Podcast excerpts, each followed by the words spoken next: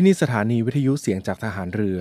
วิทยุเพื่อความตระหนักรู้ ข้อมูลข่าวสาร ความมั่นคงของชาติทางทะเล รายงานข่าวอากาศ และเที่ยเวลามาตรฐาน จากนี้ไปขอเชิญรับฟังรายการ ร่วมเครือนาวีครับ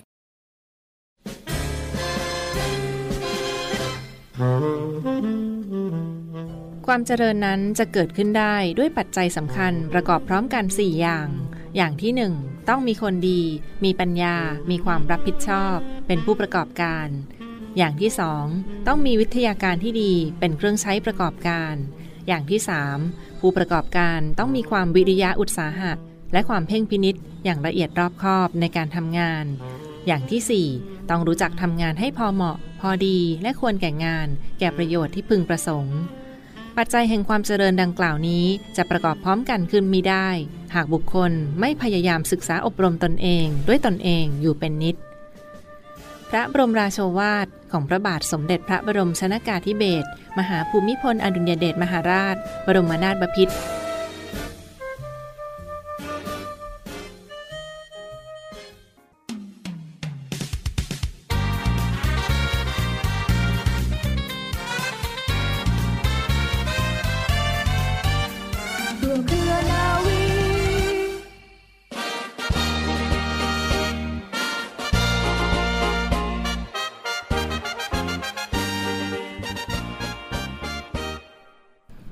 วัสดีคุณฟังและขอต้อนรับเข้าสู่ช่วงพิเศษของทางรายการในช่วงนี้ค่ะเรื่องราวของสถานีสุขภาพกันอย่างต่อเนื่องนะคะ มาพูดคุยกันถึงบทบาทของการดมยาและวิสัญญีแพทย์ และพยาบาลวิสัญญีกันด้วยค่ะ ซึ่งวันนี้ก็นำเสนอกันต่อเนื่องและยังคงอยู่กับท่านวิทยากรทั้งสองท่านค่ะนาวเอกหญิง สุมัทนาณป้อมเพชรนะคะท่านเป็นหัวหน้ากลุ่มงานวิสัญญีจากโรงพยาบาลสมเด็จพระปิ่นเกล้ากรมแพทย์หารเรือ และท่านที่สองค่ะเรือโทหญิง นัทพิชชากรพลอยพลายหรือน้องเฟิร์สพยาบาลวิสัญญี จากโรงพยาบาลสมเด็จพระปิ่นเกล้ากรมแพทย์ทหารเรือ เช่นเคยค่ะ สวัสดีค่ะท่านวิทยากรทั้งสองท่านค่ะ สวัสดีค่ะ สวัสดีค่ะ ค่ะวันนี้ก็มานำเสนอกันต่อเนื่องกับเรื่องราวของ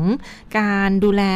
ตนเอง การดูแลผู้ป่วยก่อนไปผ่าตัดนะดังที่ได้กล่าวไปว่า มีทั้งการงดน้ำงดอาหารก่อนไปผ่าตัดเหล่านี้ด้วยค่ะเห็นว่า และถ้ามีผู้ป่วยบางท่านสงสัยว่าเอ๊ะปกติเราทานวิตามิน ทานอาหารเสริม ทานยาสมุนไพรอยู่ด้วยอยู่แล้ว ยาลูกกรอนด้วยค่ะ สามารถกินต่อได้หรือไม่ค่ะก่อนที่จะเตรียมตัวก่อนที่จะไปผ่าตัดเหล่านี้ค่ะ ค่ะ ปกติอาหารเสริม ยาสมุนไพรหรือว่ายาลูกกรอนบางชนิดนะคะ ยกตัวอย่างเช่น น้ำมันปลาวิตามินอ e, ีกระเทียมที่สกัดเป็นเม็ดโสม หรือว่าขิงแปะกล้วยเนี่ยค่ะ สมควรจะต้องงดก่อนมาผ่าตัดอย่างน้อย 1 สัปดาห์ เพราะฉะนั้นถ้าเกิดสมมติว่า ทานอาหารเสริมอยู่เนี่ยสมควรจะแจ้งแพทย์ด้วยค่ะเพราะว่ายาพวกเนี้ยมีผลต่อการแข็งตัวของเลือด และผู้ป่วยก็ควรจะนำยาอาหารเสริมเนี่ยมาให้แพทย์ดูด้วย เพื่อจะได้ตรวจสอบว่าจริง ๆ แล้วเนี่ยเราต้องงดยาตัวนี้จริงหรือเปล่านะคะ เนื่องจาก บางอย่างเนี่ยเช่นยาลูกกรอนอาจจะมีส่วนผสมของสเตียรอย ซึ่งเมื่อรับการผ่าตัดไปแล้วเนี่ยมีผลต่อระบบไหลเวียนโลหิตทำให้ความดันโลหิตต่ำลงระหว่างผ่าตัด ซึ่งจะทำให้เกิดอันตรายได้ ถ้าเกิดสมมติว่าผู้ป่วยไม่แจ้งแพทย์มาก่อนเนี่ยระหว่างการดมยาสลบเนี่ยอาจจะทำให้เกิดผลข้างเคียง ซึ่งไม่พึงประสงค์ได้ค่ะ เพราะฉะนั้นถ้าเกิดทานยาสมุนไพรยาลูกกรอนเนี่ยสมควรแจ้งแพทย์นะคะ ถ้าเกิดจะต้องมารับการผ่าตัดค่ะ ใช่ค่ะ ก็เตือนกันไว้ก่อนเลยนะดังเช่น ที่คุณหมอได้กล่าวไป โดยเฉพาะยาที่มีผลต่ออาการแข็งตัวของเลือดหรือว่าสมุนไพรวิตามินต่างๆเนี่ยก็แจ้งคุณหมอไว้ก่อน ปลอดภัยไว้ก่อนจะดีกว่านั่นเองค่ะ และมากันที่อีกหนึ่งประเด็นสำหรับถ้าเป็นคนไข้ที่สูบบุหรี่เป็นประจำแล้วค่ะ ติดบุหรี่หรือว่าสูบบุหรี่อยู่นั้น จะเป็นอันตรายมากน้อยแค่ไหนที่ก่อนจะไปผ่าตัดหรือว่าการดมยาสลบนั้นมันมีผลข้างเคียงมากน้อยแค่ไหนบ้างค่ะคุณหมอค่ะค่ะปกติคนที่สูบบุหรี่เนี่ยถ้าจะให้งดเนี่ยมันเป็นเรื่องยากยากอ่าใช่ ถามว่าจะให้งดก่อนผ่าตัดเนี่ยส่วนมากคนส่วนมากจะปฏิเสธ บอกว่าไม่งดได้ไหมคะแล้วก็เราก็จะอธิบายให้ฟังว่าคนที่สูบบุหรี่เนี่ย มันจะทำให้หลอดลมเกิด ความไวต่อค่ะการกระตุ้นใช่ไหมคะ พอสมมุติว่ายาสลบที่ให้ไปเนี่ยทำให้หลอดลมเนี่ยถูกกระตุ้นได้ไวขึ้น หลอดลมก็อาจจะมีผลข้างเคียงคือหลอดลมเนี่ยจะมีอาการตีบ หลอดลมตีบเนี่ยก็เหมือนคนไข้เป็นหอบหืดนะคะค่ะมันก็จะหายใจลำบาก เพทีนี้ถ้าสมมติว่ามันเกิดขึ้นระหว่างดมยาสลบเนี่ยมันก็เป็นผลแทรกซ้อนจากการที่เราสูบบุหรี่ นอกจากนี้ก็คือเซลล์ที่เป็นเยื่อบุทางเดินหายใจเนี่ยเมื่อถูกควันบุหรี่เนี่ยจะทำให้เซลล์พวกเนี้ยทำงานไม่ดี แล้วก็มีโอกาสที่จะมีเสมหะอยู่ในหลอดลม เพราะฉะนั้นเวลาตื่นขึ้นมาเนี่ยเราก็จะรู้สึกระคายคออมแล้วก็อาจจะเป็นสาเหตุที่เกิดปอดติดเชื้อได้หลังผ่าตัด ยิ่งถ้าเกิดคนที่สูบบุหรี่มาเป็นนานๆหรือสูบบุหรี่ มากๆอะค่ะค่ะ สูบบุหรี่วันหนึ่งหลายซองอย่างเงี้ยอืมก็คือโอกาสที่จะเกิดผลข้างเคียงของโรคปอดเดิมอยู่แล้ว ก็คือเป็นโรคถูกลมโป่งพอง ซึ่งจะมีอาการหลอดลมตีบ หายใจลำบากเนี่ยแล้วมาดมยาสลบเนี่ยก็คือจะมีความเสี่ยงสูงขึ้น เพราะฉะนั้นการที่เราหยุดสูบบุหรี่เนี่ยจะทำให้เอ่อลดโอกาสเสี่ยงที่จะเกิดผลข้างเคียงจากการดมยาสลบค่ะ ค่ะเรียกได้ว่าก็ป้องกันไว้ก่อน แต่ถ้าบางท่านรู้สึกว่าอดไม่ได้จริง ๆ ต้องสูบบุหรี่ ติดบุหรี่ อยากสูบบุหรี่ สมมติว่าเพิ่งสูบบุหรี่ไปเมื่อวานแล้วจะไปผ่าตัดวันรุ่งขึ้นนี้มันสามารถทำได้มากน้อยแค่ไหนคะคุณหมอคะขึ้นอยู่กับความเร่งด่วนของการผ่าตัดค่ะค่ะถ้ามันจำเป็นต้องผ่าจริง ๆ เนี่ยก็คือทำได้ แต่ว่าก็ต้องมี การยอมรับความเสี่ยงที่จะมีโอกาสเกิดหลอดลมตีบได้ค่ะแล้วก็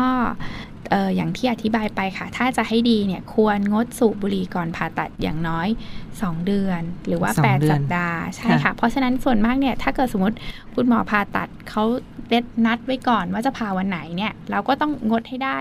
ค่ะสองเดือนก่อนที่จะมาผ่าตัด เพราะว่าถ้าสมมุติว่าเรายังสูบบุหรี่อยู่เนี่ย มันอาจจะมีผลต่อแผลผ่าตัดที่จะทำให้หายช้า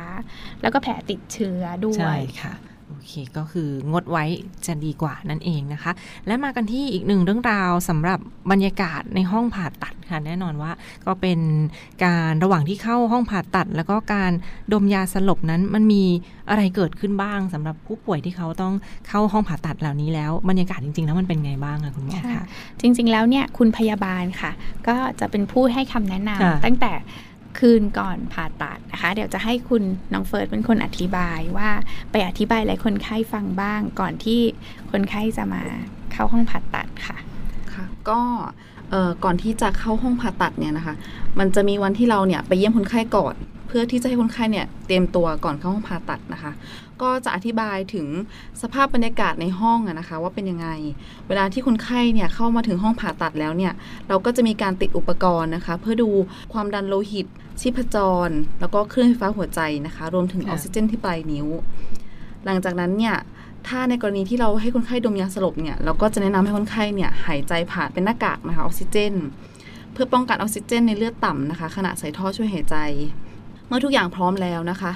คุณหมอวิสัญญีเนี่ย จะเป็นคนฉีดยาสลบนะคะ ผ่านสายน้ำเกลือค่ะหลังจากนั้นคนไข้ก็จะหลับไปนะคะ แล้วก็ใส่ท่อช่วยหายใจเข้าไป ซึ่งเราเนี่ยจะใส่อุปกรณ์ช่วยหายใจ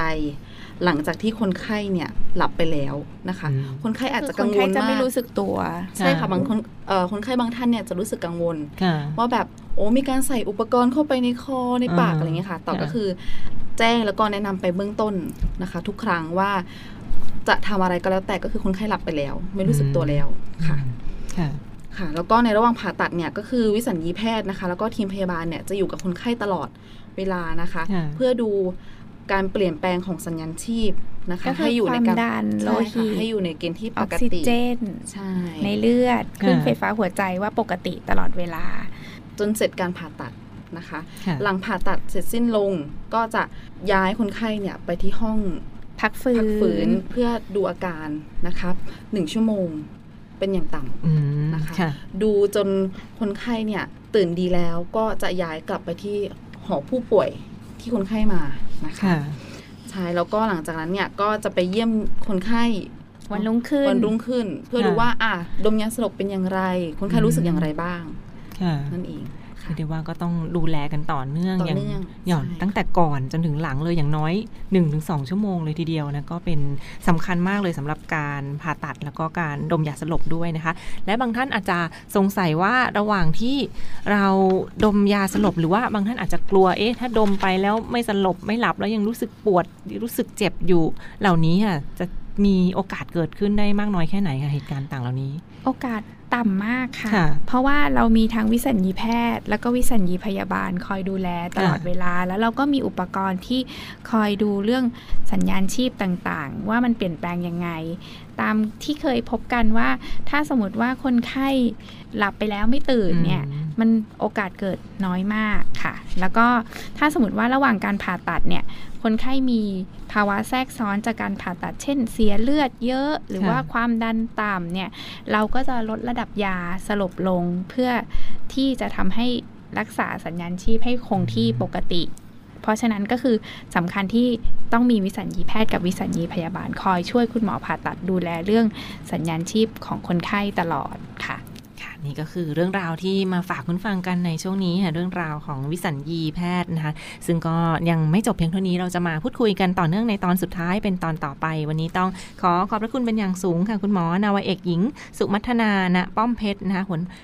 หัวหน้ากลุ่มงานวิสัญญีจากโรงพยาบาลสมเด็จพระปิ่นเกล้ากรมแพทย์หันเรือ และเรือโทหญิง นัทพิชากรพลอยพลาย หรือน้องเฟิร์ส พยาบาลวิสัญญีจากโรงพยาบาลสมเด็จพระปิ่นเกล้ากรมแพทย์หันเรือเช่นเดียวกัน และพบกันใหม่ในตอนหน้าค่ะ สวัสดีค่ะ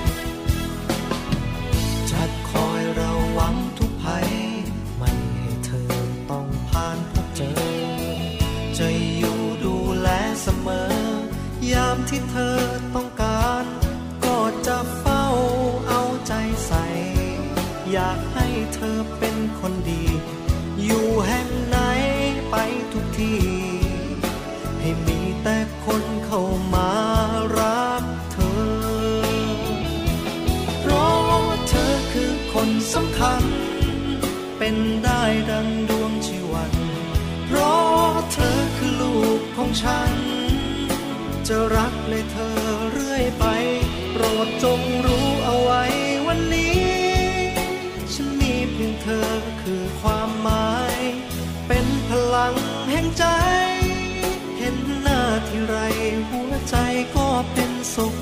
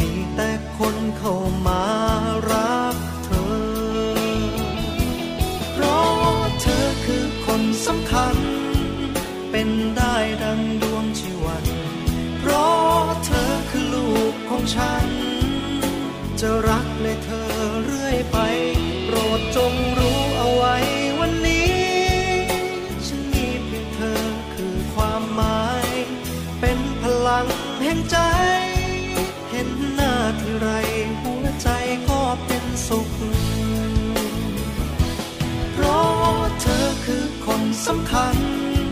เป็นได้ดังดวงชีวัน เพราะเธอคือลูกของฉัน จะรักเลยเธอเรื่อยไป โปรดจงรู้เอาไว้วันนี้ ฉันมีเพียงเธอคือความหมาย เป็นพลังแห่งใจ เห็นหน้าที่ไร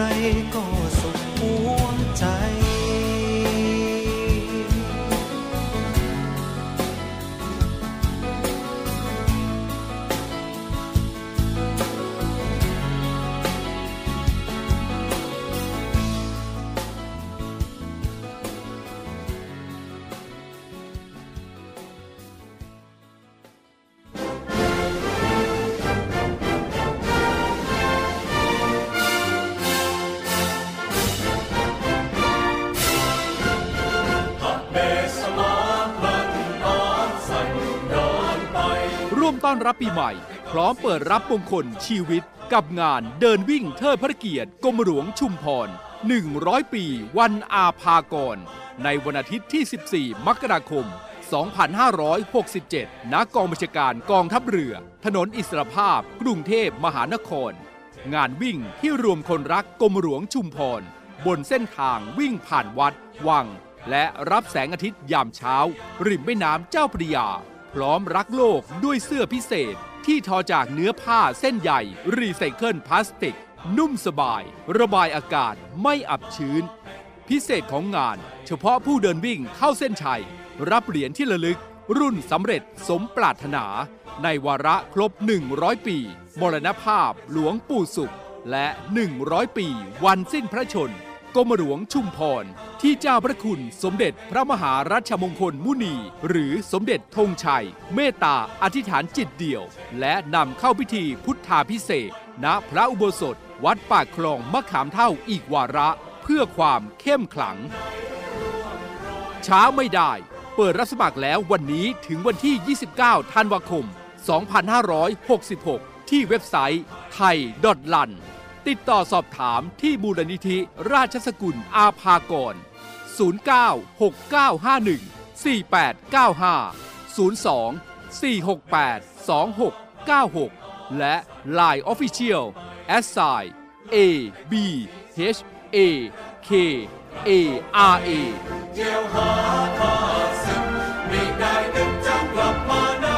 ติดตามข่าวสารได้ที่เพจ Facebook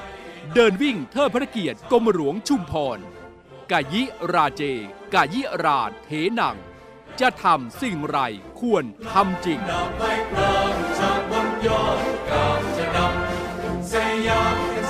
ร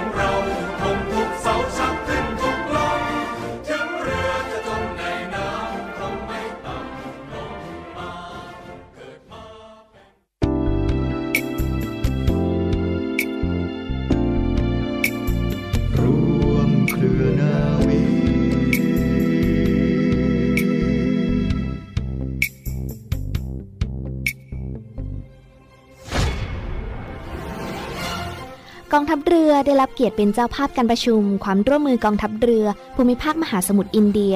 Indian Ocean Naval Symposium หรือ ION ครั้งที่ 8 ระหว่างวันที่ 19 ถึงวันที่ 22 ธันวาคม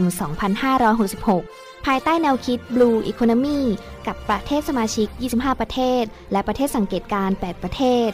โดยกิจกรรมหลักประกอบด้วย การสัมมนาทางวิชาการ การหารือระดับทวิภาคี การประชุมระดับผู้บัญชาการทหารเรือ การทัศนศึกษา งานเลี้ยงรับรอง และการแสดงศิลปะวัฒนธรรมขอเชิญร่วมเป็นส่วนหนึ่งในการประชุมไอออนครั้งที่ 8 และเป็นเจ้าภาพที่ดีในการต้อนรับมิตรประเทศ ระหว่างวันที่ 19 ถึงวันที่ 22 ธันวาคมนี้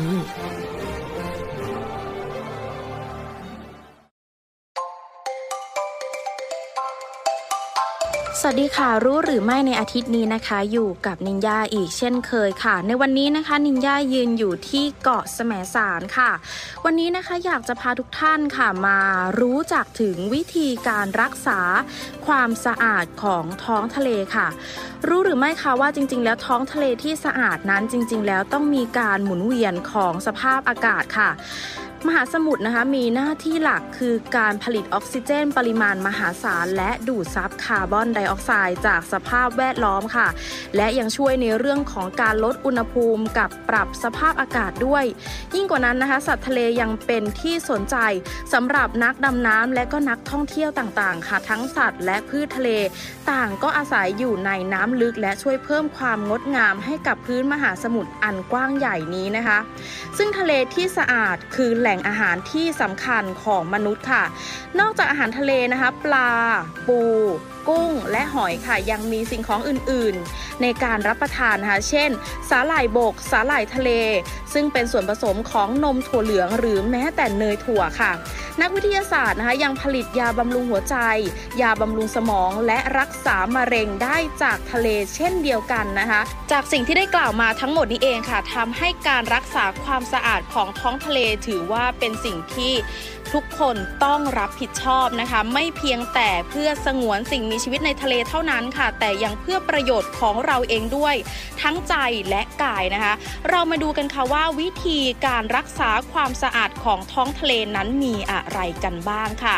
เริ่มต้นกันที่ข้อแรกค่ะ ลดปริมาณการปล่อยคาร์บอนค่ะ สิ่งแรกที่เราทำได้เลยก็คือลดปริมาณมลพิษทางน้ำคือการลดการปล่อยสารคาร์บอน มหาสมุทรนะคะจะดูดซับคาร์าร์บอนไดออกไซด์และความร้อนเอาไว้ค่ะทำให้มันมีแต่สารพิษ ซึ่งจะมีผลกระทบนะคะ ต่อสิ่งมีชีวิตต่างๆ ในทะเลและปลาน้ำลึกค่ะ ทั้งการเปลี่ยนแปลงรูปแบบการดำรงชีวิต หรือแม้แต่การฆ่าสัตว์มีชีวิตในทะเลนั่นเอง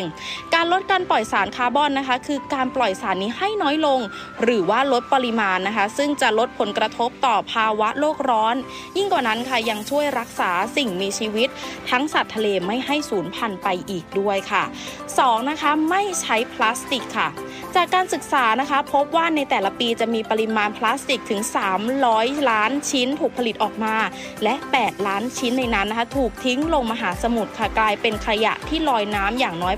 80%ของทั้งหมด ทั้งในหนองน้ำแม่น้ำลำธารไม่ว่าจะน้อยหรือใหญ่นะคะ สุดท้ายก็จะไหลลงสู่มหาสมุทรหรือท้องทะเลของเรานั่นเอง ซึ่งสัตว์ทะเลต่างๆ ไม่ว่าจะเป็นเต่าทะเล ปลาและสัตว์เลี้ยงลูกด้วยนมนะคะ จะกินพลาสติกที่ย่อยสลายไม่ได้เหล่านี้เข้าไปโดยบังเอิญค่ะ และชิ้นส่วนเล็กๆ เหล่านี้จะเข้าไปอุดตันลำไส้ให้อดอาหารตาย หายใจไม่ออกหรือว่าอวัยวะภายในเกิดการบาดเจ็บนะคะ ดังนั้นเราจึงต้องรับผิดชอบ ด้วยการไม่ก่อให้เกิดขยะพลาสติก หรือสิ่งที่ดีกว่านั้นคือเลิกใช้ของพวกนี้ไปเลยค่ะ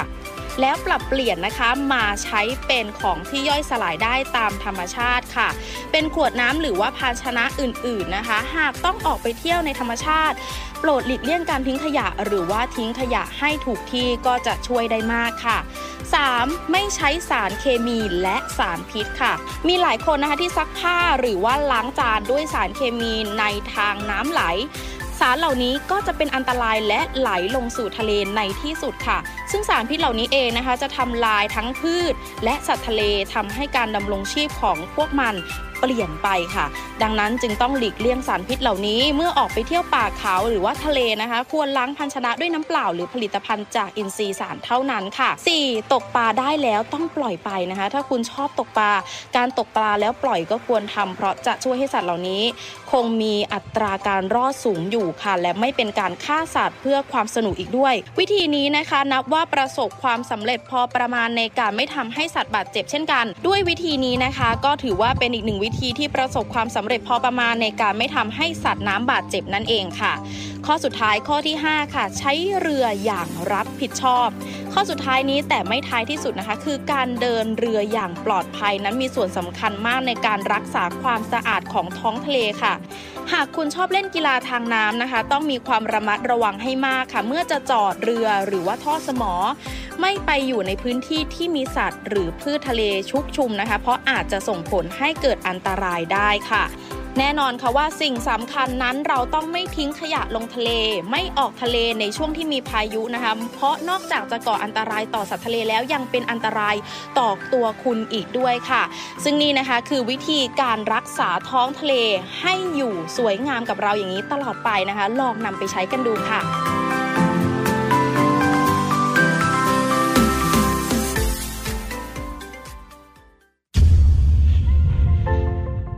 ทูนสถาบัน ยึดมั่นระเบียบวินัย ประชาชนภูมิใจ ทะเลไทยมั่นคง